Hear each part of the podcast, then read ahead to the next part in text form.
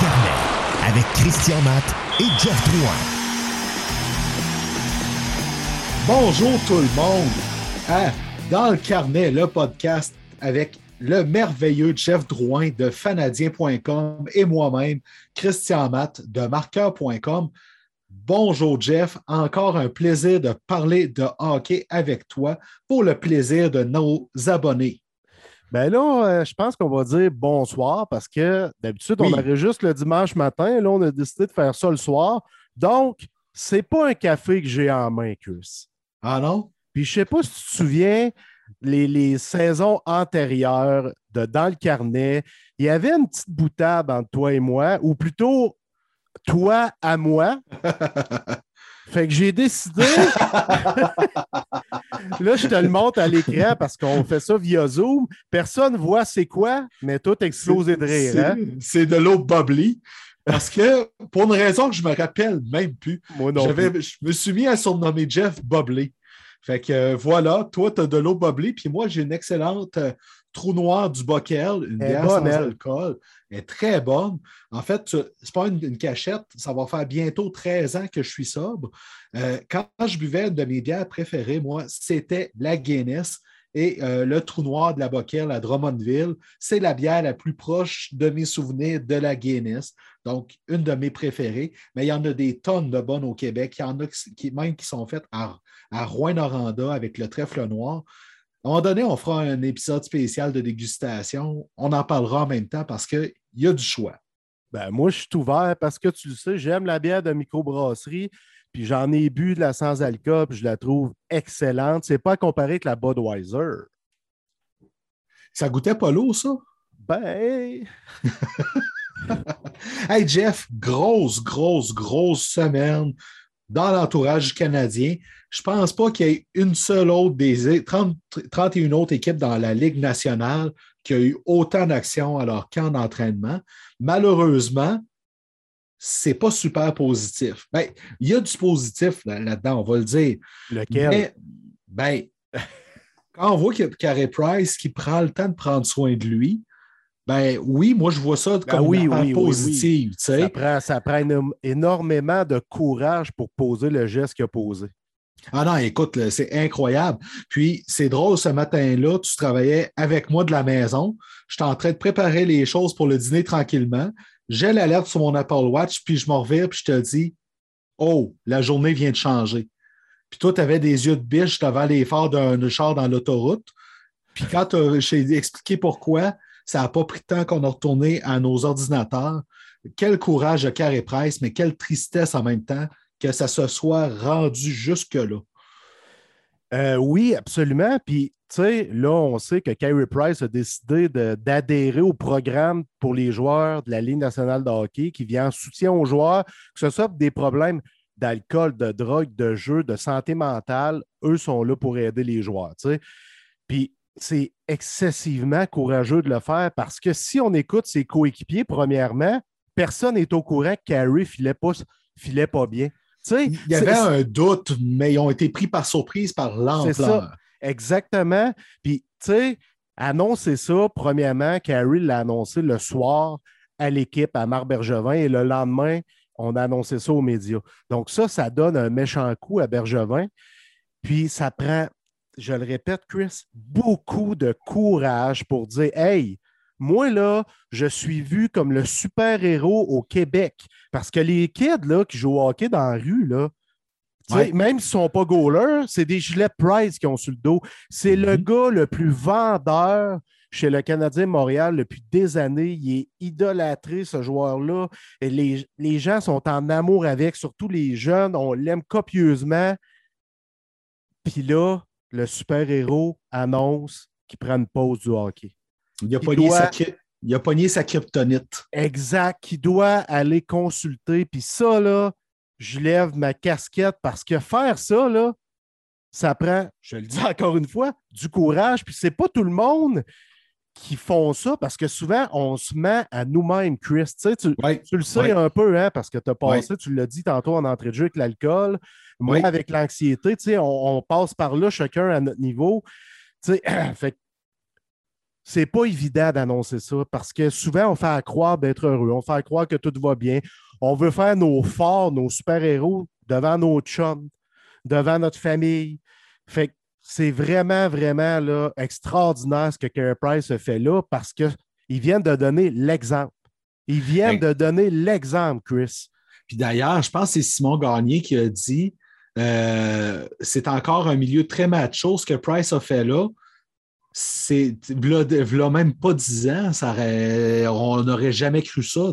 Puis pourtant, euh, c'est-tu Scott Niedermeyer ou Temu Selane qui, à un donné, qui a dit Je ne commencerai pas la saison tout de suite, j'ai besoin d'y penser.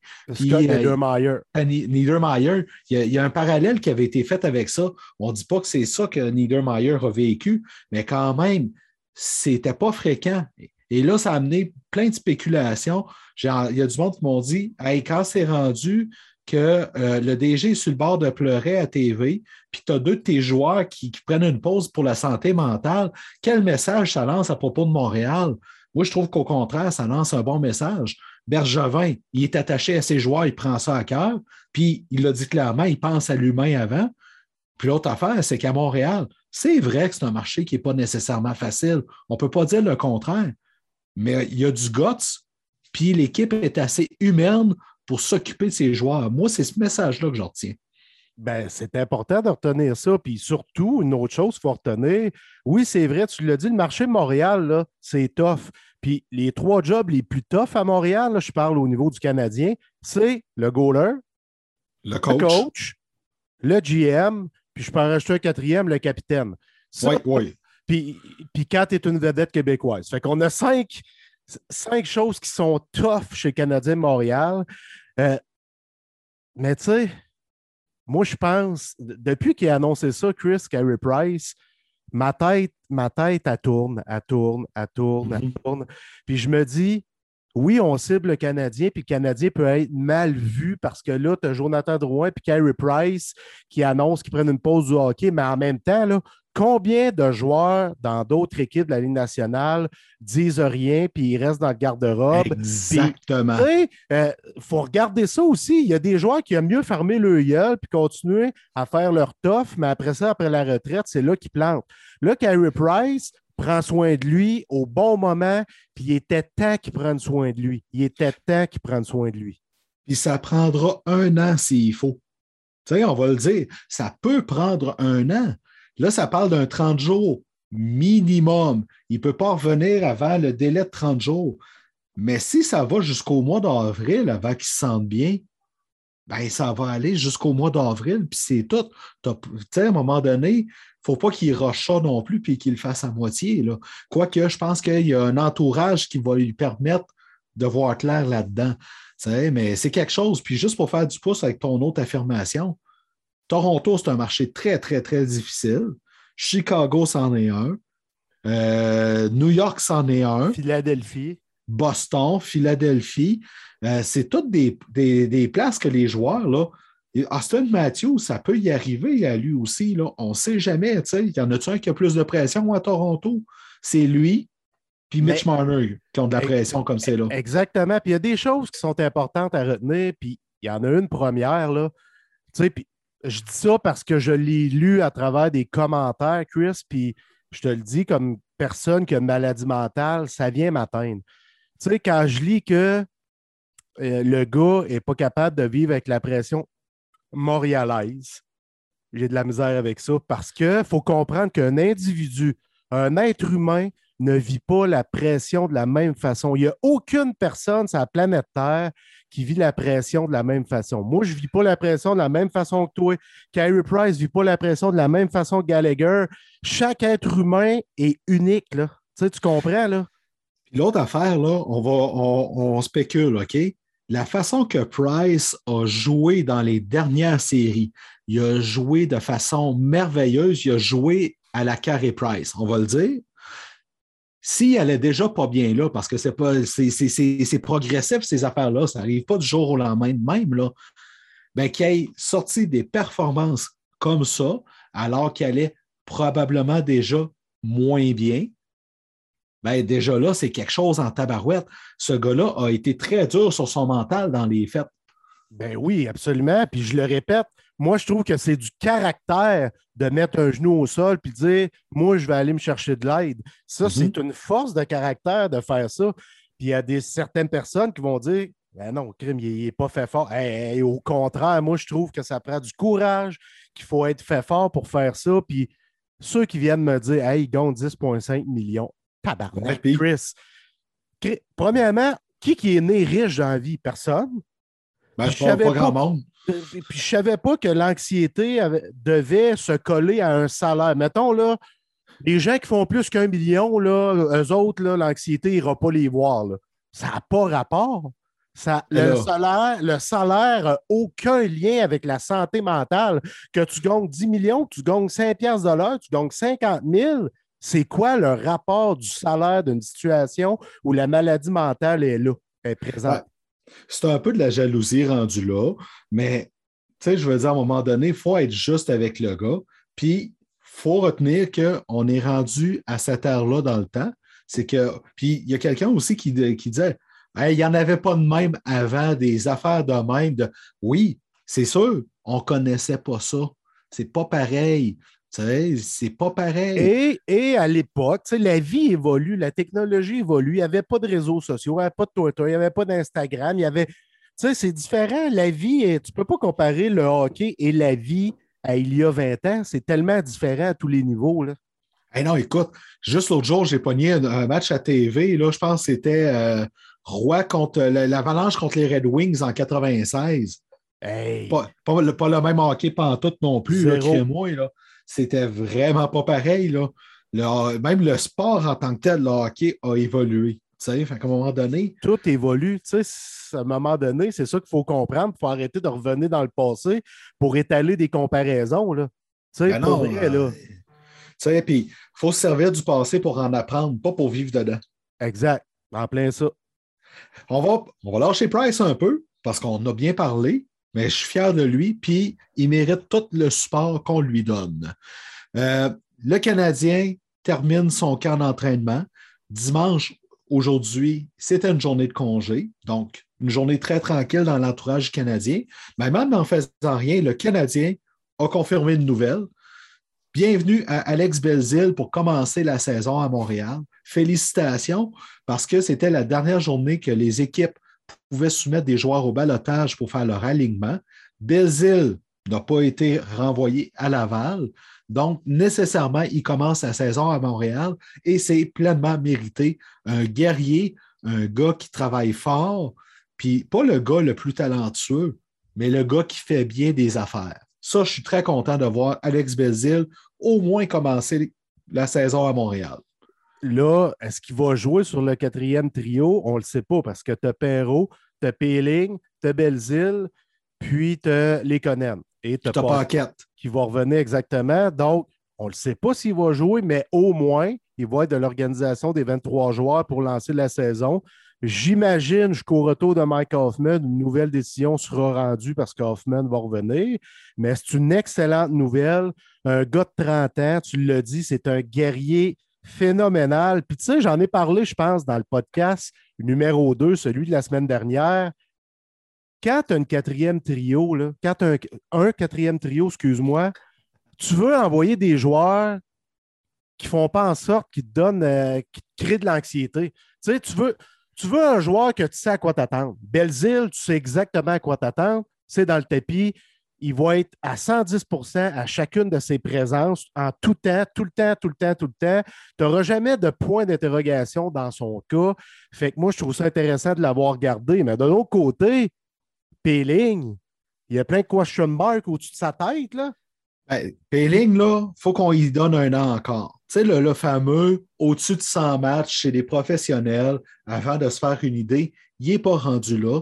Il y a quoi? Il y a une soixantaine de matchs au maximum avec le Canadien puis le Rocket.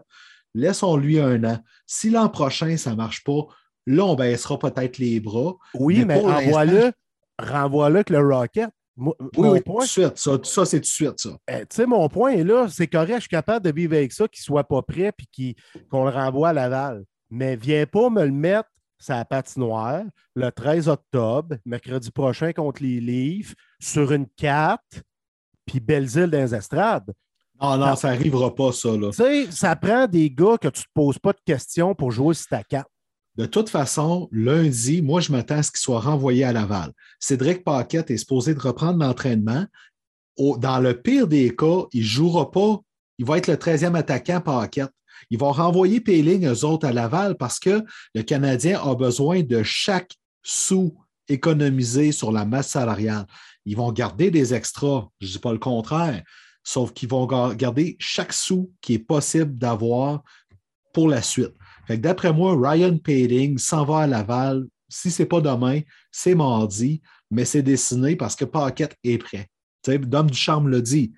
Lundi, Paquette revient à l'entraînement. Si ça va, ben, ça va être réglé de ce côté-là. c'est pour ça que finalement, au début, on disait à ah, Payling pour être un bon gars, ça a trois ou sinon ça a quatre, mais moi, quand il y a encore trop de questions chez un joueur, surtout pour un quatrième trio, mais elle n'est pas là.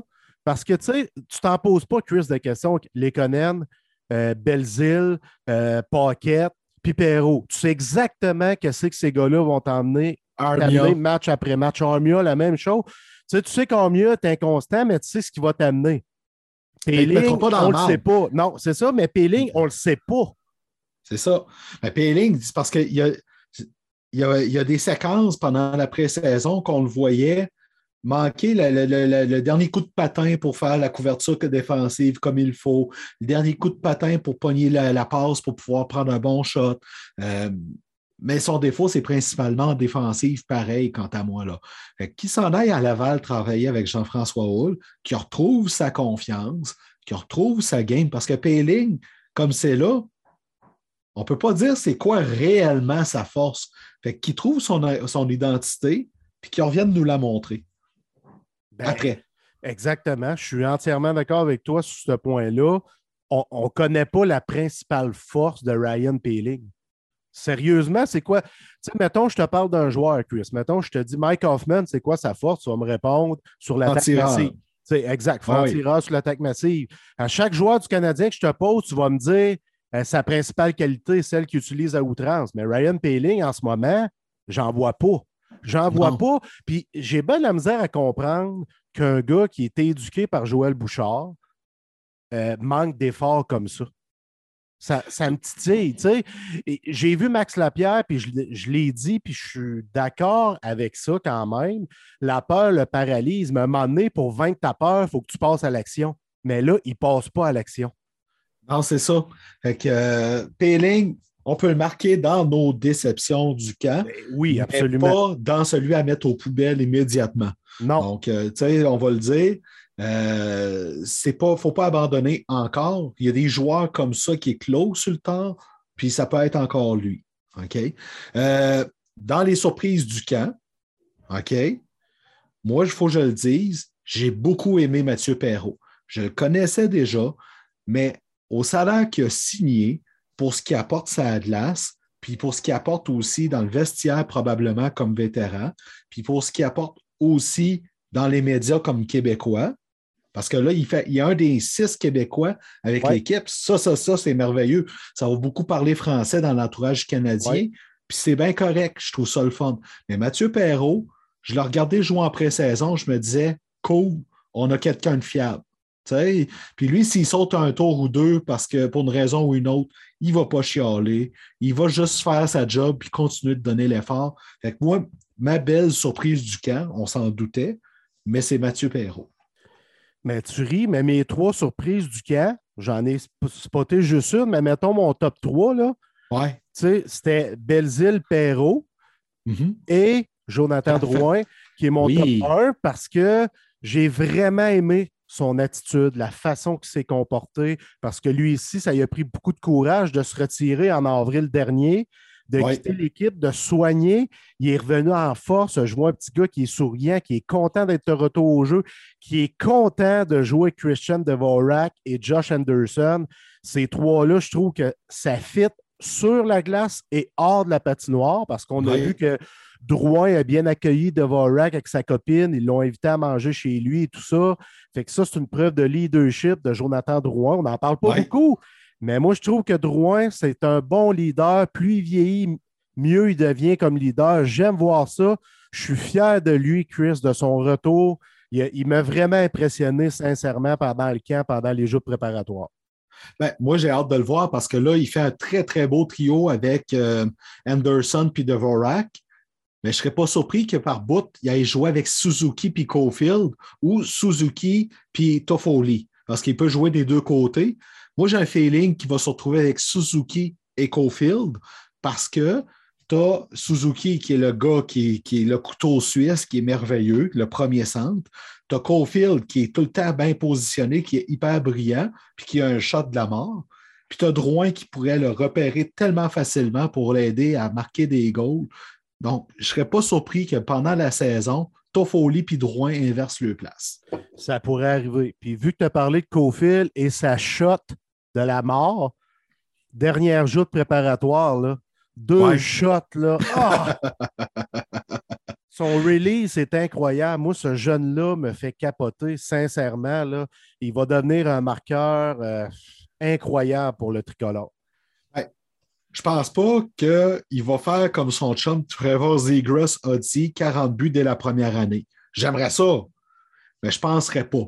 Mais s'il le fait, wow! Là, là, ça serait quelque chose.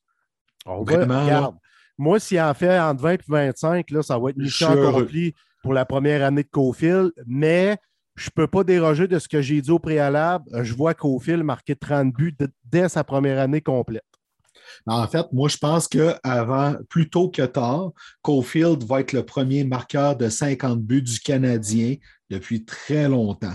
Il a le talent pour, il est capable de le faire. Puis, contrairement à ce que j'entends des fois, même s'il est petit, ce gars-là, on l'a vu en série, même s'il était petit, plus que ça allait, puis plus qu'il montait son jeu d'un cran.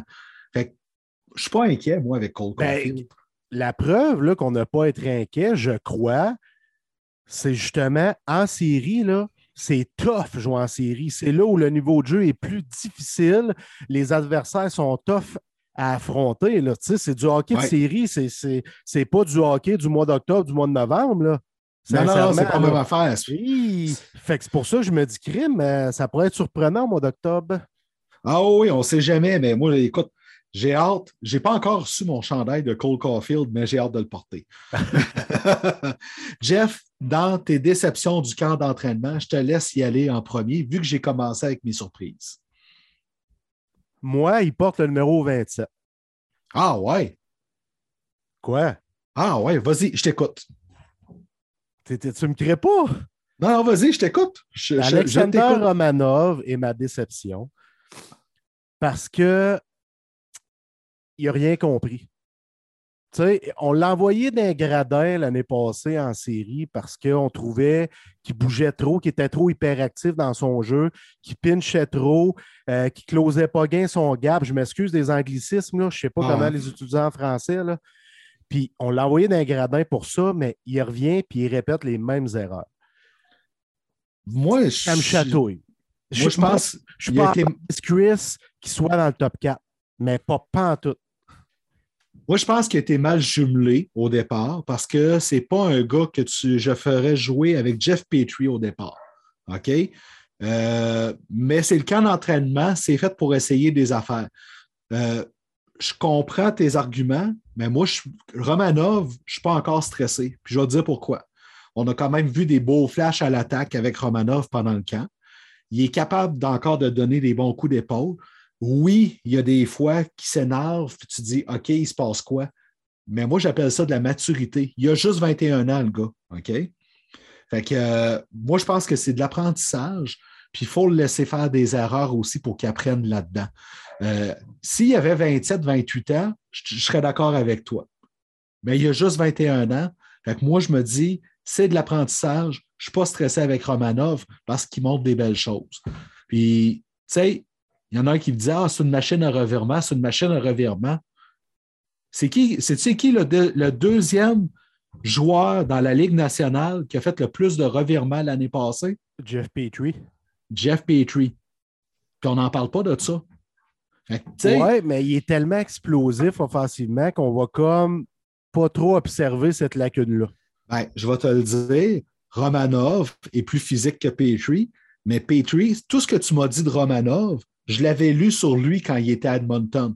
Inconstant, souvent mal positionné, monte des flashs, mais tu sais, c'est juste pour dire, laissons-le suivre sa courbe de progression. Mais en même temps, c'est-tu ce que je me dis? Moi, ce gars-là, là, on suit les espoirs aussi et tout ça, puis il était loin en sacrament dans ma liste, moi, Alexander Romanov. Le Canadien a sorti ça en deuxième ronde. La mhm. plupart des équipes le mettaient en quatrième, cinquième ronde. Je ne sais pas qu'est-ce que le Canadien a vu en lui pour le sortir aussitôt que deuxième ronde.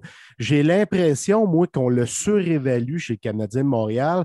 On a donné un gros vibe Romanov, puis Romanov, puis Romanov, puis on nous l'a vendu, mais je ne suis pas sûr qu'on nous a vendu le bon morceau.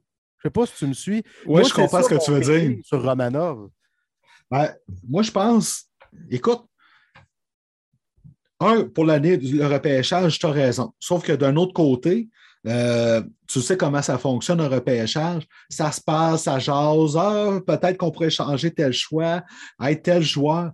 Si Trevor Timmons puis Marc Bergevin sentaient qu'il allait perdre ce joueur-là, puis qu'il l'aimait beaucoup, ben peut-être que c'est là qu'ils ont décidé de rejeter la sélection d'Alexander Romanov, parce qu'il y a peut-être un joueur euh, euh, une équipe qui allait le prendre deux, trois, quatre, cinq choix plus loin ou avant leur prochaine sélection. Il y a ça aussi. Puis, je vais te donner un autre parallèle avec ça.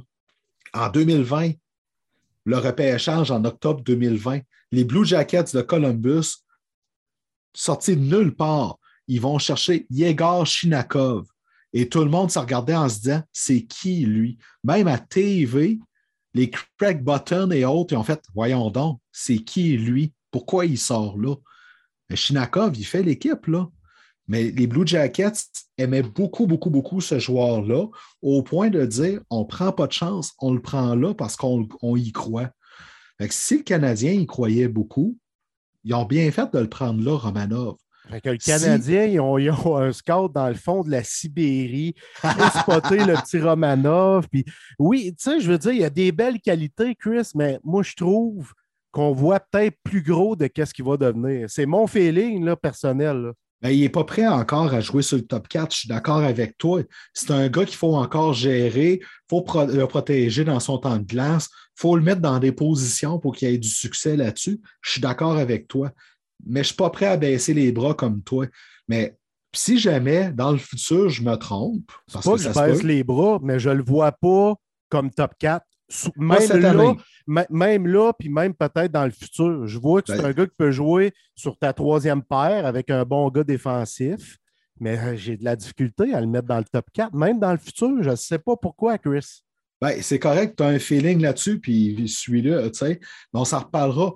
Il y a une affaire, par exemple, qu'il faut se dire, c'est que si jamais ça donne que Romanov retourne en Russie parce que pour une raison ou une autre, ou il devient un joueur de, de un cinquième, un sixième défenseur, comme tu dis, ben là, il va falloir se poser des questions sur est-ce qu'on l'a bien développé, est-ce qu'on l'a pris au bon moment, ou peut-être qu'on va savoir, tu sais, comme euh, quand le Canadien a repêché David Fischer au lieu de Claude Giroux. Ouais. Ça a pris une couple d'années avant qu'on sache pourquoi. Hein. Ben Mais on l'a su pourquoi. Puis c'était pas le choix de Trevor Timmons. C'est son DG qui a dit Je veux que tu prennes un défenseur. Ouais, mais il y a Claude Giroux. Je veux que tu prennes un défenseur. Ouais, mais il y a Claude Giroux. Écoute, c'est un défenseur c'est peut-être une histoire de même qui s'est passée à la table du repêchage aussi, tu sais. Peut-être, peut-être. On n'est pas au courant de, ce qui se passe dans ces coulisses-là, les coulisses de Marc Bergevin et Trevor Timmons. Mais en demeure pas moins qu'en ce moment, on n'a plus de top 4. Ah, c'est sûr que là, écoute, avec la perte de Weber, ça, fait un trou. Et Edmondson qui demeure un point d'interrogation en ce moment. Hey, tu perds deux gars qui jouaient 25 minutes, qui étaient dans leur chaise. Là, tu vas prendre un Savard et un Romanov, tu ne les fais pas jouer dans leur chaise. Ouh là là! Ben écoute, ça va être à voir. Tu sais, Joel Edmondson avait eu un camp difficile l'an passé, puis les gens étaient inquiets, puis regarde comment ça a tourné. Je pense que David Savard va avoir une, euh, euh, va avoir une, progression similaire avec le Canadien. Je le souhaite parce, que c'est un joueur que, j'aime.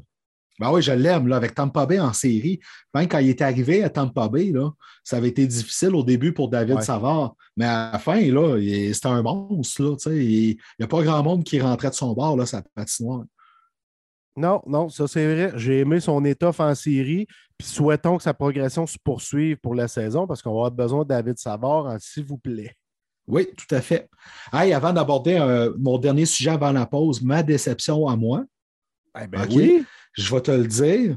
Euh, je suis déçu que personne ne se soit imposé réellement pour être le sixième défenseur.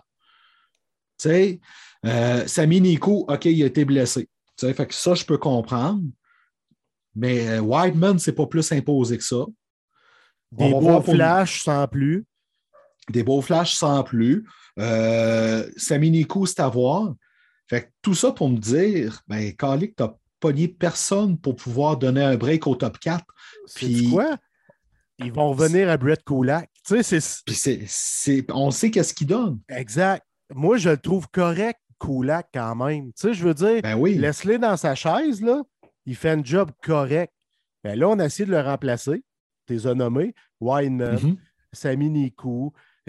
ça n'a pas fonctionné comme on voulait. Fait qu'on se ramène à Kulak encore une fois. Et c'est là que je continue de dire, il y en a qui parlent d'aller chercher un centre pour la quatrième ligne. Je comprends. Moi, c'est un, défenseur, puis je pense encore que Marc Bergevin va sacrifier de la profondeur à l'aile pour aller chercher un défenseur plutôt que tard. Mais j'ai hâte de voir. Si, mais en attendant, il faut qu'il compte ses sous en tabarouette pareil. Oui, vraiment. Puis ça va. Ben, il n'est pas fou, le Marc Bergevin. Là. Hein? Ah il sait qu'est-ce que ça prend à son équipe. Là. C'est un défenseur. Moi, je suis persuadé qu'il magasine. Eric Engel, là, euh, Angels ou Angels. Je pense que c'est Angel. Ouais, il a parlé la semaine dernière. Il dit Moi, euh, je ne serais pas surpris, je ne tomberais pas à bas de ma chaise. Là, que Marc Bergevin soit en train de parler à ses chums GM pour transiger ou amener un défenseur via balotage ou peu importe. C'est sûr qu'il travaille pour améliorer sa brigade, Marc Bergevin. On le connaît, là. C'est un workaholic. Il veut améliorer son club, il veut gagner. C'est sa dernière année de contrat. Je pense que je te passe la POC pour le prochain sujet. Ben, justement, est-ce qu'il va travailler au-delà de la prochaine année? Ça commence à regarder bizarre en tabarouette. Là, Georges Larac a été le premier à sortir ça. C'est que le problème, ce serait que euh, le Canadien ne veut pas payer Marc Bergevin à la hauteur de ce qu'il veut. Donc, ça serait ça le nœud du problème. Pour que, avant la conférence de presse importante sur Carey Price, que Paul Wilson déclare par lui-même avant le point de presse important qu'il n'y aurait pas d'entrevue de Geoff Molson pour un bon moment, puis que le statut de Marc Bergevin serait discuté à la fin de la saison. Euh, je ne sais pas si Marc Bergevin était au courant lui-même qu'il y aurait cette introduction-là avant. Tu sais, je veux dire, c'était spécial en tabarouette. On était ensemble, puis on s'est regardé du coin de l'œil, il a l'air de dire Taboire, qu'est-ce qui se passe là? Tu sais? Ben, c'est spécial, Chris, parce que, tu sais, habituellement, là, des moments très difficiles chez les Canadiens, Jeff Molson accompagnait Marc Bergevin en conférence de presse. Mhm. Là, on ne le voit pas. On ne l'a pas vu. On ne l'a jamais vu. Euh, moi, je pensais qu'elle allait être là, Molson, là, sincèrement. Là. Ben c'est Carey Price. Là. Il n'est pas là. Excuse-moi. C'est le propriétaire de l'équipe qui a toujours backé son GM. Il l'a toujours défendu. Canadiens ne font pas une série, il le défend. Il y a un problème au niveau de l'attitude euh, dans le vestiaire, défend son GM. On fait le ménage, on sort les Galchenyuk, les Pacioretty du vestiaire. On veut changer l'attitude et tout ça. Il a toujours été là, là. Il a toujours, été là pour le backer. Là, il n'est pas là. Puis pas juste ça. Tu as enfin une stabilité à ce poste-là.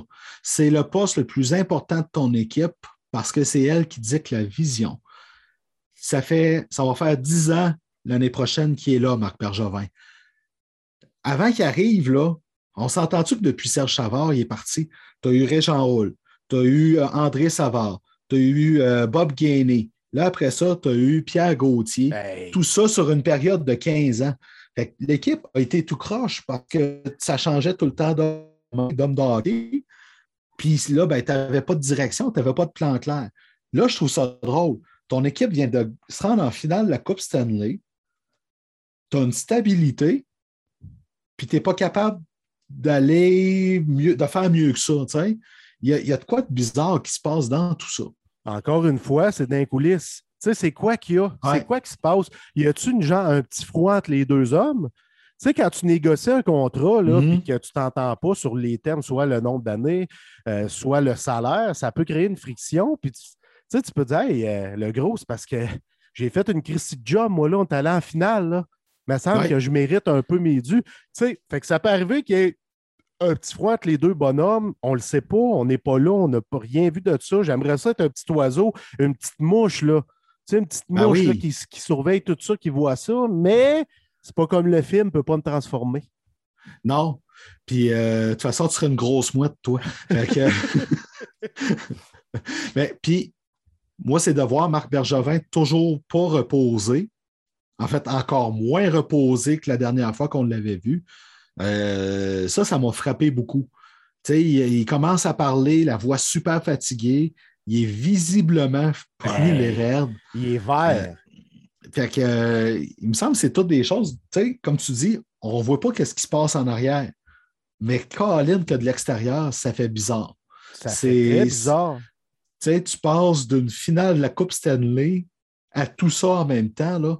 Tabarouette, c'est- on, on se créerait quasiment dans un film.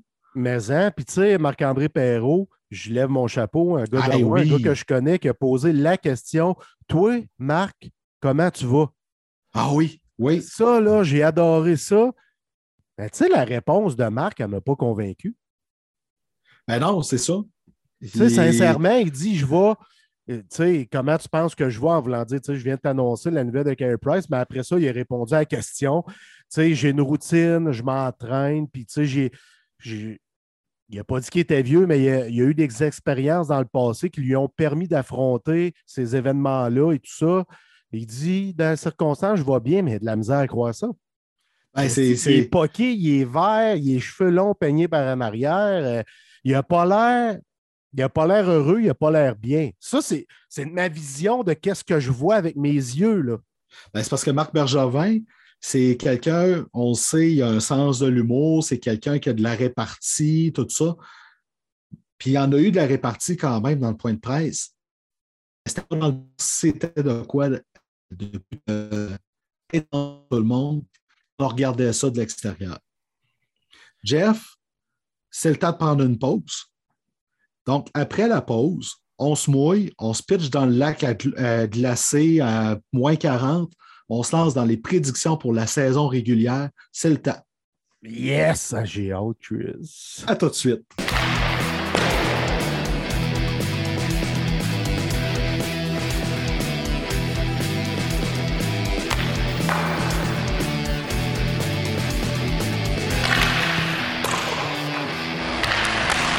Dans le carnet, avec Christian Matt et Jeff Drouin. De retour dans vos oreilles pour la pire partie de la saison pour des gars comme toi puis moi, la partie des prédictions sur la saison régulière. Donc, qu'est-ce qui s'en vient? Donc, c'est le moment, tout le monde, de prendre votre crayon, de prendre en note nos, nos prédictions pour pouvoir nous les remettre d'en face à la fin de l'année.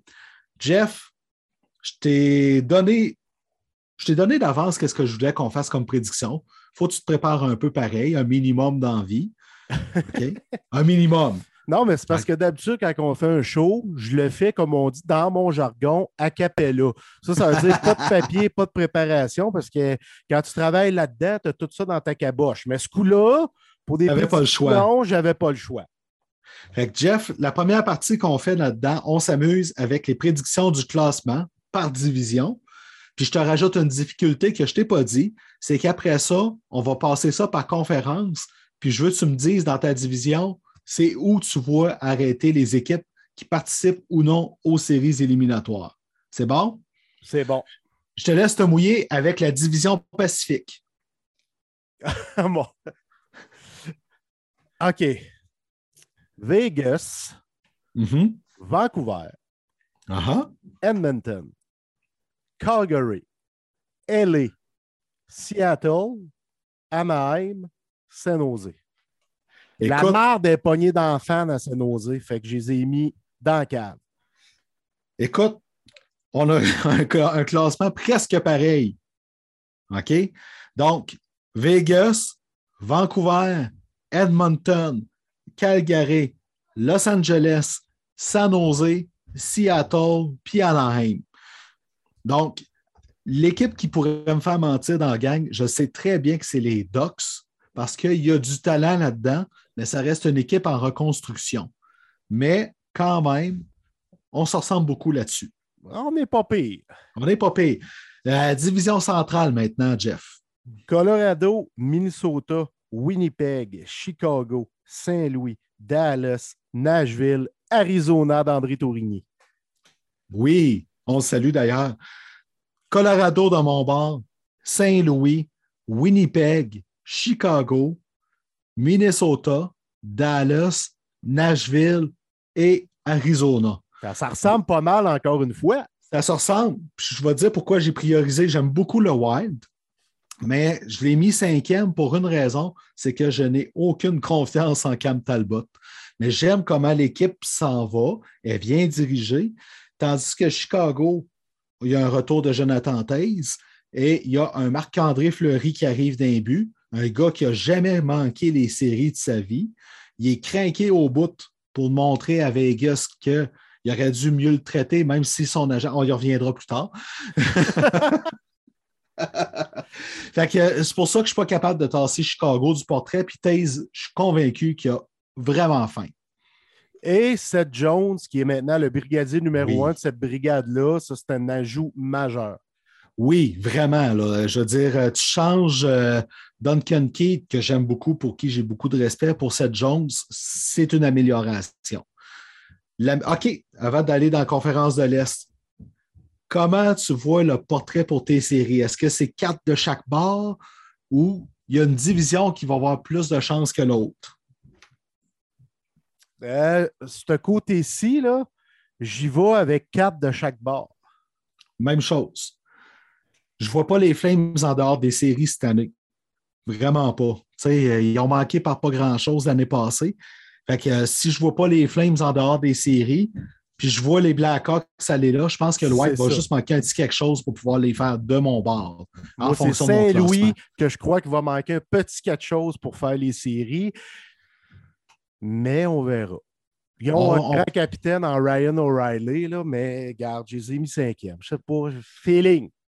Ben, on, parle, on parle beaucoup de la profondeur de l'attaque du Canadien, là. Mais quand on regarde Saint-Louis, là, il y a une très, très belle profondeur là aussi. Moi, je pense que c'est ça qui va sortir du lot. Oui, oui, c'est un bon point. Moi, c'est devant le filet, j'ai quand même un question mark. Oui, ah, ah oui, ça, je suis d'accord avec toi. La métropolitaine, je vais me lancer, ce n'est pas tout le temps à tout commencer. Hein? Donc, les Islanders, les Hurricanes, les Capitals, les Flyers, les Rangers, les Pingouins, les Devils et les Blue Jackets. Ça se ressemble en maudit, Chris. Je vais être prêt avec toi, là. C'est pas loin. Islanders, Caroline, Washington, Philadelphie, Pittsburgh, Rangers, Columbus, New Jersey. OK.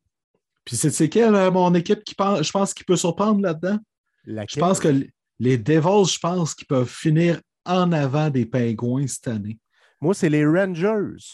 Je oh sais tous tes amis dans ton classement. Là. Moi, Cinquième.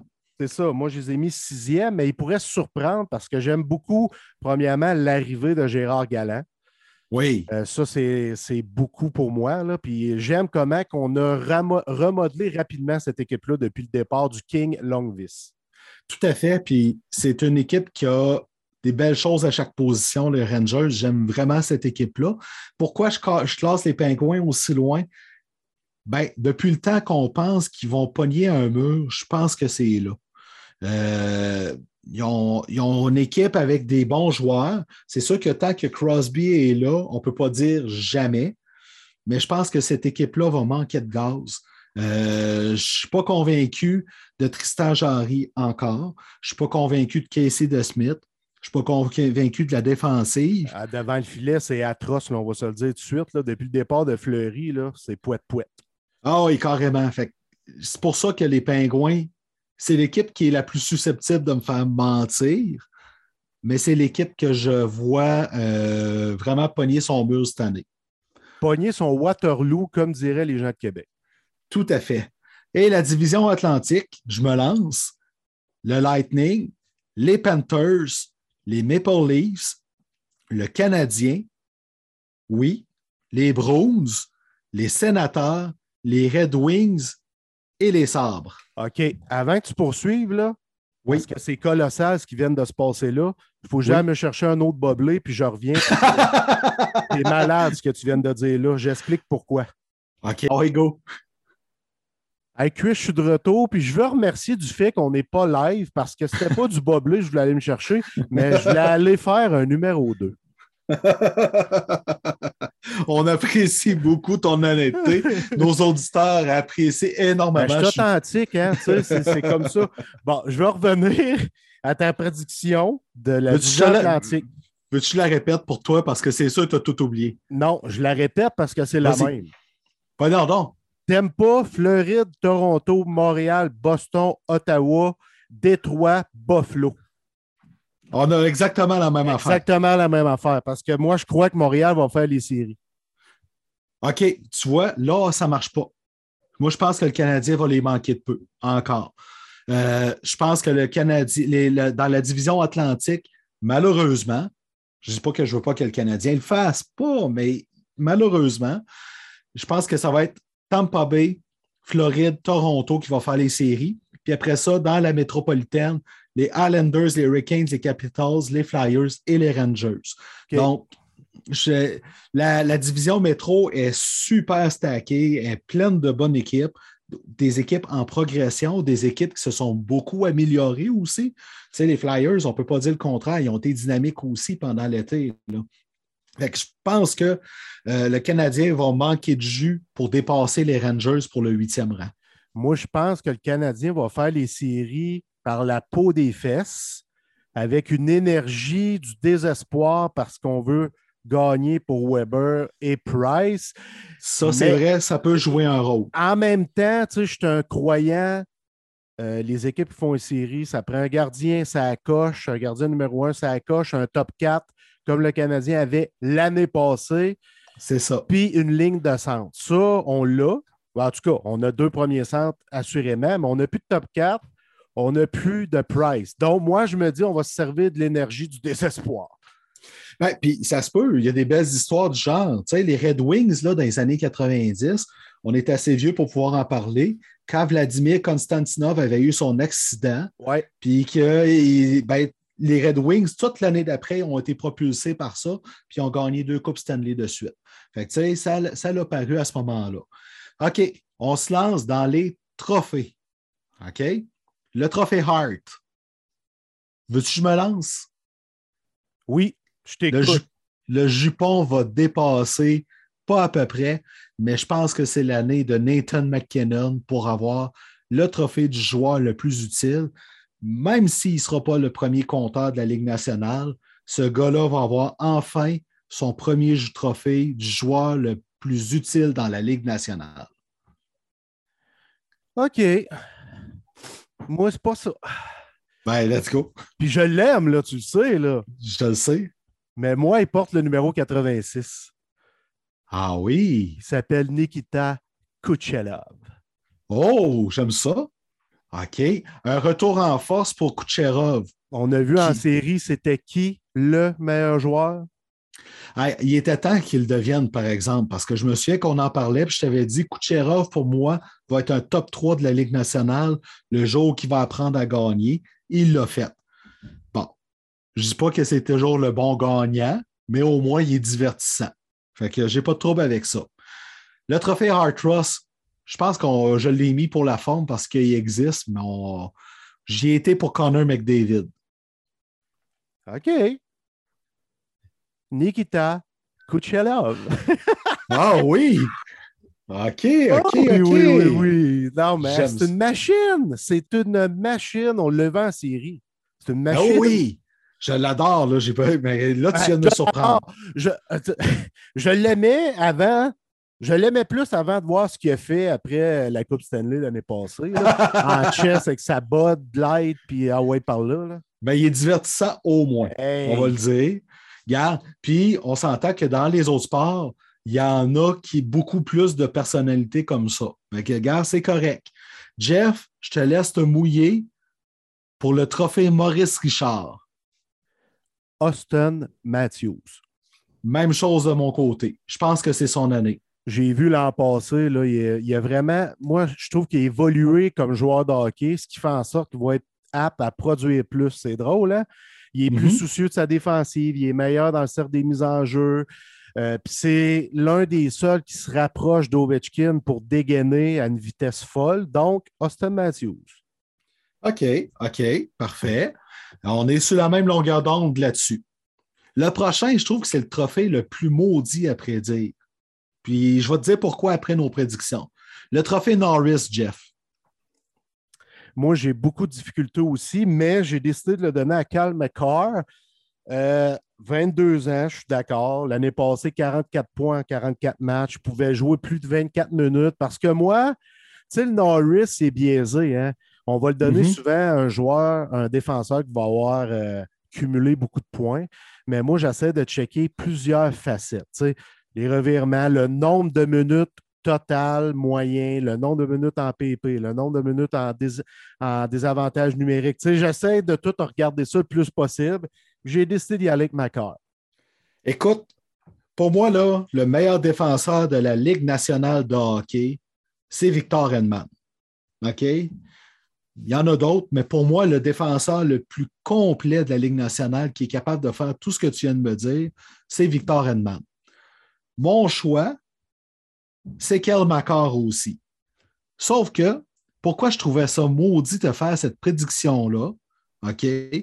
C'est que souvent, le trophée Norris, il donne un joueur à qui c'est le tour de l'avoir. Tu sais, tu comprends? Donc, ah ouais, lui, il ne l'a pas eu encore. Comme Roman Yossi, il l'a eu. Il était très bon cette année-là. Mais l'année qu'il l'a eu, il y a un joueur qui avait été meilleur, quant à moi, qui s'appelle John Carlson. John Carlson avait été meilleur au global que Roman Yossi. C'est correct, je ne dis pas que Yossi ne le méritait pas. Mais pareil. Donc, cette année, je ne serais pas surpris qu'il y ait quelqu'un qui décide que c'est le tour de John Carlson. Donc, mon choix, c'est McCarr, mais Carlson, on va donner, il y a quelqu'un qui va dire Hey, là, pour l'ensemble de son œuvre, il faudrait qu'on vote pour lui. Comme je- des Caps, j'aimerais ça. J'aimerais Mais tu sais, j'en suis là. Fait que c'est pour ça que je te dis, c'est le trophée qui est le plus maudit. Mon choix, c'est Kel mais je pense que ça va virer pareil vers un choix du champ gauche comme John Carlson. Je me lance pour le trophée Selke. Vas-y. J'ai décidé d'y aller pour Mark Stone. Un fini dans le top 3 l'année passée. C'est un excellent choix. Un excellent choix. Il est régulier. Il est excellent. Mais je trouve que c'est un trophée qu'il va falloir qu'on révise un jour pareil. Parce que les gens regardent le meilleur joueur défensif qui fait des points. Ouais. Puis je trouve que c'est biaisé. Comme le trophée Norris, c'est le meilleur défenseur. Pourquoi qu'on n'aurait pas le meilleur défenseur offensif puis le meilleur défenseur défensif à un moment donné? Là-dessus, je suis d'accord, mais ce n'est pas Jeff Drouin et Christian Matt qui prennent les décisions de la Ligue nationale. Et non. Fait que pour l'instant, je vais m'en tenir à Mark Stone pour le trophée Selkie. De mon côté, j'y vais avec Alexander Barkov qui euh, ira avec un doublé, euh, deux Oui. en deux, puis ce, sera son, ce serait son deuxième aussi en carrière. Lui ici, je trouve qu'il est excellent dans les deux sens, un peu comme Andy Kopitar. Ils vont aller chercher des 70-75 points, mais sont très, très soucieux de leur défensive. J'aime beaucoup ce joueur-là, le capitaine des, des Panthers. D'ailleurs, très, très belle prolongation de contrat qu'il a signé cette semaine. Les Panthers ne pouvaient pas se permettre de laisser traîner ça. Puis ils ne l'ont pas fait. Ils ont fait voici le chèque, combien comment on, on split ça? Parce qu'il y a beaucoup de, de bonus, lui. Il y a un petit salaire pendant l'année, mais c'est des bonus de signature, un peu comme Carey Price, comme c'est là. Le trophée Vézina. Là, je te laisse y aller. Andrei Vasilevski. Oui, Oh oui. Oh oui, avec une mention honorable pour Connor Hellebuck, qui devrait avoir une grosse année encore. Il y a une défensive. Il y a une défensive devant lui. Il a- je dirais pas une défensive, mais une meilleure défensive que l'an Ah non, passé. Si je compare à l'an passé, moi, je dis qu'il y a une défensive. OK, oui, là-dessus, on se rejoint. Le trophée Calder. Oh! Ça, là, On te disait, j'y vas-tu avec le cœur, j'y vas-tu avec la logique? Mais sais-tu quoi? La logique puis le cœur, il était d'accord. Cole Caulfield. Je m'excuse, je le dis avant toi. Cole Caulfield. Ça, c'est mon choix du cœur. OK? Mais il y a beaucoup, de, il y a beaucoup, beaucoup, beaucoup de bons jeunes cette année qui vont, euh, qui vont euh, commencer dans la Ligue nationale. Je ne pense pas que Cole Selinger euh, va, va, le faire avec les Blue Jackets, ni Yegor Shinakov, qu'on a parlé tantôt. Spencer Knight, je ne pense pas qu'il joue assez de matchs pour pouvoir le mériter, mais ça se peut, on ne sait jamais. Parce que son partner, c'est Sergei Bobrovski, la boîte à surprise. J'adore Trevor Zedris. Puis en ah, plus, lui, là, il va jouer premier centre à Anaheim all the way. OK? J'aime beaucoup, beaucoup, beaucoup, beaucoup Cole Caulfield au point que j'attends encore son chandail. Je pense que je vais le répéter jusqu'à temps que je l'aie. Mais je pense qu'on sous-estime énormément, puis je me suis mouillé un peu la semaine passée avec ça. Je pense que Vassili Podkozin va arriver du champ gauche, puis il va s'imposer là-dedans. C'est un attaquant de puissance. Il va jouer rapidement avec Elias Peterson.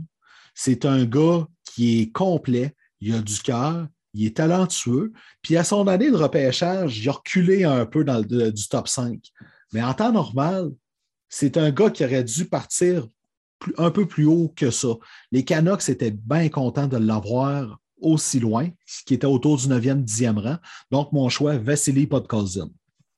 OK, Chris. Du champ gauche. Oui, du champ gauche. Euh, pour les trophées, on termine ça avec le Jack Adams. Et je me mouille. C'est l'année de Gérard Galland. Je pense qu'il va faire une job assez grosse, assez colossale avec les Rangers pour pouvoir le mériter et surtout pour ne pas quitter en pleine saison en taxi parce qu'il va avoir perdu sa job.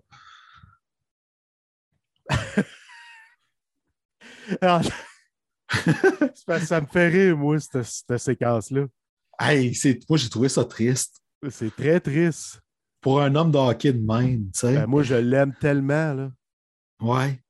Ouais. Il est fort, il est excellent. C'est mon Jack Adams. Toi aussi? Oui. hey, on n'a même pas le temps de s'ostiner. non, je ne changerai pas de choix juste pour qu'on s'ostine sur quelque chose. Mais je vais te dire, j'ai considéré Joel Kenville là-dedans. Euh, j'ai aussi beaucoup, beaucoup, beaucoup considéré, puis tu sais, au point d'y penser beaucoup, euh, Barry Trotz avec les Highlanders parce que c'est quelqu'un qui fait vraiment la job. Puis j'ai aussi pensé avec, euh, à Paul Maurice avec les Jets parce que je pense que vraiment que les Jets vont prendre une coche. C'est parmi ces gars-là que ça, mon choix s'est fait, mais j'en revenais tout le temps à Gérard Galland. Moi aussi, Gérard Galland. Honnêtement, euh, quand je suis arrivé au trophée, je ne me suis posé aucune question. J'ai écrit Gérard Galland en partant. OK, bon, ben c'est bon ça. Jeff, je t'ai demandé de sortir une prédiction du champ gauche. Alors, vas-y. Et puis là, là, c'est at large. C'est comme on veut, là. OK. Moi, j'ai décidé d'y aller, euh, tu sais, une du champ gauche au niveau du Calder, celui que je vois qui pourrait le remporter au lieu de Cole Caulfield. OK? Marco Rossi. Ah oui? Ouais. Oh, oh c'est du champ gauche en tabarouette, ça. Ben, je voulais un gros champ gauche. non, non, mais hey, Rossi, là, il, sort de la COVID-19. Il était très, très, très, très, très, très, très, très malade, mais c'est un sapripant de bon joueur d'hockey. OK. Moi, là, ma prédiction du champ gauche, écoute, j'y ai énormément pensé. Puis je me suis dit, Colin, c'est quoi ma prédiction du champ gauche? pour vrai, j'ai énormément hésité. Puis je me suis dit, Garbin, on y va pour la peine. Les Maple Leafs vont se rendre en finale d'association. tu voulais? tu parles, moi, que c'est toute une claque du champ gauche. La tienne, je la trouve pas je, je vais le dire, OK? Je, suis conscient que dans la, division atlantique, les Panthers ont une équipe sur papier qui est meilleure. Je suis conscient que le Lightning, c'est vraiment une grosse équipe. C'est une équipe avec peu de faiblesses. Il y en a pareil. Mais je ne sais pas pourquoi, j'ai le feeling qu'enfin, les Maple Leafs, ils n'auront pas besoin d'une 3 de 5 pour aller plus loin, mais ils vont être capables d'aller chercher la victoire qui leur manque pour aller plus loin. Puis je vois, euh, c'est que je lisais dernièrement les commentaires d'Austin Matthews, tout ça. Je sais qu'il y a des points d'interrogation euh, dans les buts. Je sais que la défensive, n'est pas la meilleure. Mais le Canadien, ça a été ça aussi l'année passée. Tu sais, c'était pas la meilleure équipe sur papier, le Canadien, mais ils se sont rassemblés. Puis je pense que les Maple Leafs, c'est ça qui va se passer. Le silence était voulu. Oui, je sais, j'ai vu tes yeux. mais sur papier, j'y crois. Là. Ben, ils ont des joueurs pour le faire. Au niveau du leadership, tu sais, on revient toujours au leadership. Puis les, les mm-hmm. gens, je pense, qui constatent de plus en plus à quel point c'est important pour gagner une Coupe Stanley ou pour mm-hmm. gagner des championnats. Ou c'est ça qui m'inquiète chez les livres de Toronto. Moi, je pense que c'est quelque chose qui va être corrigé au courant de la saison. Et c'est pour ça que ça ne m'inquiète pas. Parfait. Bon, là, là, Parce que sinon, sinon, je vais finir ma prédiction du champ gauche. Sinon, Kyle Dubas ne sera pas de retour l'année prochaine. Ben, j'espère. J'espère. Fait que le gars va gérer court terme malgré tout. OK. Fait que, finale de la Coupe Stanley. On se mouille dessus pour qui, qui va gagner la Coupe tant qu'à ça? Ben là, moi, ma finale, c'est Colorado pas. OK. La tienne? Moi, c'est Islanders Colorado. Oh shit! Puis je vois Nathan McKinnon soulever la coupe au nez de Nikita Kucherov. Ben, moi, je vois l'Avalanche soulever la coupe après une partie gagnée en deuxième prolongation durant le septième match. Si bol! Pour vrai. T'es voué solide, les, euh, les insulaires, Chris. Là. Ben, oui, pour vrai, oui. C'est-tu la signature de Zdeno Chara, Z qui permet de ça? Je m'excuse, là, mais ils sont ben, rendus vieux, là. OK, mais gars, Chara, ça n'a pas marché avec tes Capitals en passé. Je le sais, mais c'est du gros leadership, par contre, dans le vestiaire. Exactement. J'ai beaucoup aimé comment Lamoriello a été par addition dans son équipe. Il a ajouté des leaders, il a ajouté des vétérans pas chers. Tu as Barry Trotz en arrière du banc qui sait quoi faire, sur quel bouton peser pour mener son équipe loin.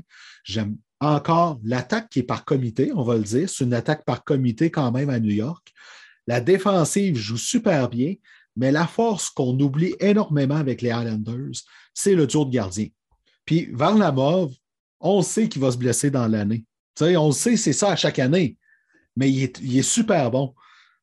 S'il se blesse, c'est pas grave parce que Ilya Sorokin, c'est un excellent gardien. Puis dès cette année, je pense que Sorokin va tranquillement pas vite pogner la job du gardien numéro un parce qu'il est meilleur que Varlamov. Fait que j'ai confiance parce que c'est pas loin d'être le meilleur duo de gardien de but de la Ligue nationale. Pas loin. OK. Puis tu sais, on parle souvent de comité, leadership par comité, puis une défensive mhm. par comité. Là-dessus, moi, j'accroche. C'est qui la dernière. Quelle est la dernière équipe qui a gagné avec une attaque par comité? Je ne sais même pas la réponse que je la pose de même. Là, je vais te euh, dire, moi, les Bruins de Boston. Les Bruins de Boston, quand ils, ont, ben, quand ils ont gagné la Coupe Stanley, les Bruins de Boston, là. Non, mais t'as Brad Marchand, t'as Patrice Bergeron. Attends un peu, là. faut, je t'arrête. Quand les Bruins ont gagné la Coupe Stanley, Brad Marchand ne faisait pas un point par match. Tu as raison. C'était en 2011, de mémoire, la Coupe Stanley des Bruins. Tu as raison. Il n'était pas au niveau qu'il est aujourd'hui, c'est un fait. Fait que, tu sais, à un moment donné, et c'est pour ça que je dis. Fait que ça fait 10 ans. Ça fait 10 ans. Vite oui. fait, à brûle pour point comme ça, là. Oui. Sauf que tu as quand même le fait qu'avec les Islanders, tu as un Matthew Barzal qui n'a pas encore pogné son apogée. Tu as un Anthony Beauvillier qui est excellent là-dedans. Tu as le capitaine Andersley qui va être en santé cette année. OK? Tu as tous ces petits joueurs-là qui sont là autour, qui font toute la job, puis qui sont bien dirigés par Barry Trotz. Et ça va fonctionner. Le talent est là. Le talent, on l'a vu, t'aimes pas Montréal. Le talent. Oui, oui, oui, oui, c'est sûr. C'est pour ça que j'ai dit que l'Avalanche va gagner la Coupe Stanley pareil. Mais avec un gardien comme Ilya Sorokin ou Varlamov, mais je te le dis, Sorokin, cette année, tranquillement, pas vite, va tasser Varlamov de la chaise de numéro un. Je te le dis, ça s'en vient. J'ai pris les notes, je vais garder mon cahier. Yeah! Parce que je veux qu'on sorte challenge là-dessus euh, une fois la Coupe Stanley soulevée. Parfait, ça. Puis Jeff, tandis qu'on parle de challenge, j'en ai un pour toi, puis pour nos abonnés. OK. OK? Vous on va mettre le lien dans la publication du, pool, euh, du, du, du, podcast. Mais il y a le Super Pool de hockey, le marqueur, qui est, qui est en train de, encore de prendre des inscriptions. Je te défie de faire mieux que moi. OK. Et je défie nos abonnés de s'embarquer dans le groupe qu'on va faire. Le nom du groupe s'appelle Podcast dans le carnet et le mot de passe, c'est podcast avec une majuscule. On va tout mettre ça dans publication Facebook. On s'amuse, on se challenge là-dessus, mais Jeff, je suis convaincu que je vais faire mieux que toi. Comment ça fonctionne? Là, je vais juste expliquer vite fait. On, on a un nombre de joueurs qu'on peut avoir, mais on n'est pas obligé de prendre le maximum tout de suite. Tu as 60 millions. Quand ton joueur fait des points ou des victoires, ça te rajoute de l'argent dans ton compte en banque pour aller l'engager. Tu peux les échanger en cours de saison. Celui qui gagne dans le groupe, c'est celui qui a le plus d'argent la fin de l'année avec la valeur des joueurs puis le compte en banque. Intéressant. Donc, je te le dis, il y a des prix aussi là-dedans. OK? Pour ceux-là qui vont être vraiment meilleurs. Mettons que celui qui gagne, là, il nous torche tout, il finit premier. Ben, il y a 5000 pièces en prix en tout, tout, tout là-dedans à gagner. Fait que Jeff, je te défie. Je vais te, on va se donner les liens de te monter ton club dans le Super Pool, dans le groupe, dans le carnet, le podcast. Puis on verra, on va pouvoir se challenger là-dessus. Défi je te mets au accepté. défi. Défi accepté, Christian. Hey, je t'aurais vu dire le contraire. Toi, j'aurais été déçu en calvaire, moi, dire honnêtement. je t'aurais carré avec ça jusqu'à la fin de tes jours. Parce que je vais vivre plus, plus longtemps que toi, c'est sûr. Là. ça se peut. Peut-être, en tout cas. Ah non, je me gasse. Car là aussi, je l'écris dans mon petit livre, mais elle le verrait pas. C'est pas moi qu'il fallait te le rappeler. Bon, on termine ça pour, pour, pour, pour cette semaine. On arrête ça là. Merci à toi, Jeff, d'être là. Donc, je vous rappelle, vous pouvez nous lire sur fanasien.com, marqueur.com. Merci à Marc et Pat de HL Media qui nous font confiance pour travailler avec eux sur ces sites-là. Merci à François Manger pour Médiaté qui fait une super job pour pouvoir mettre en onde notre podcast, puis qui fait avec nos défauts aussi là-dessus. Donc, merci beaucoup à tout le monde. Et quand on va se parler la semaine prochaine, le Canadien va avoir déjà trois games de jouer dans la saison régulière. Comment ça va aller? On va le savoir la semaine prochaine. Salut aux abonnés, à nos lecteurs. On vous aime beaucoup. Merci d'être là. Ceux qui nous aiment pas, nous autres, on vous aime pareil. Merci. C'est ça. Bye la semaine prochaine. Bye.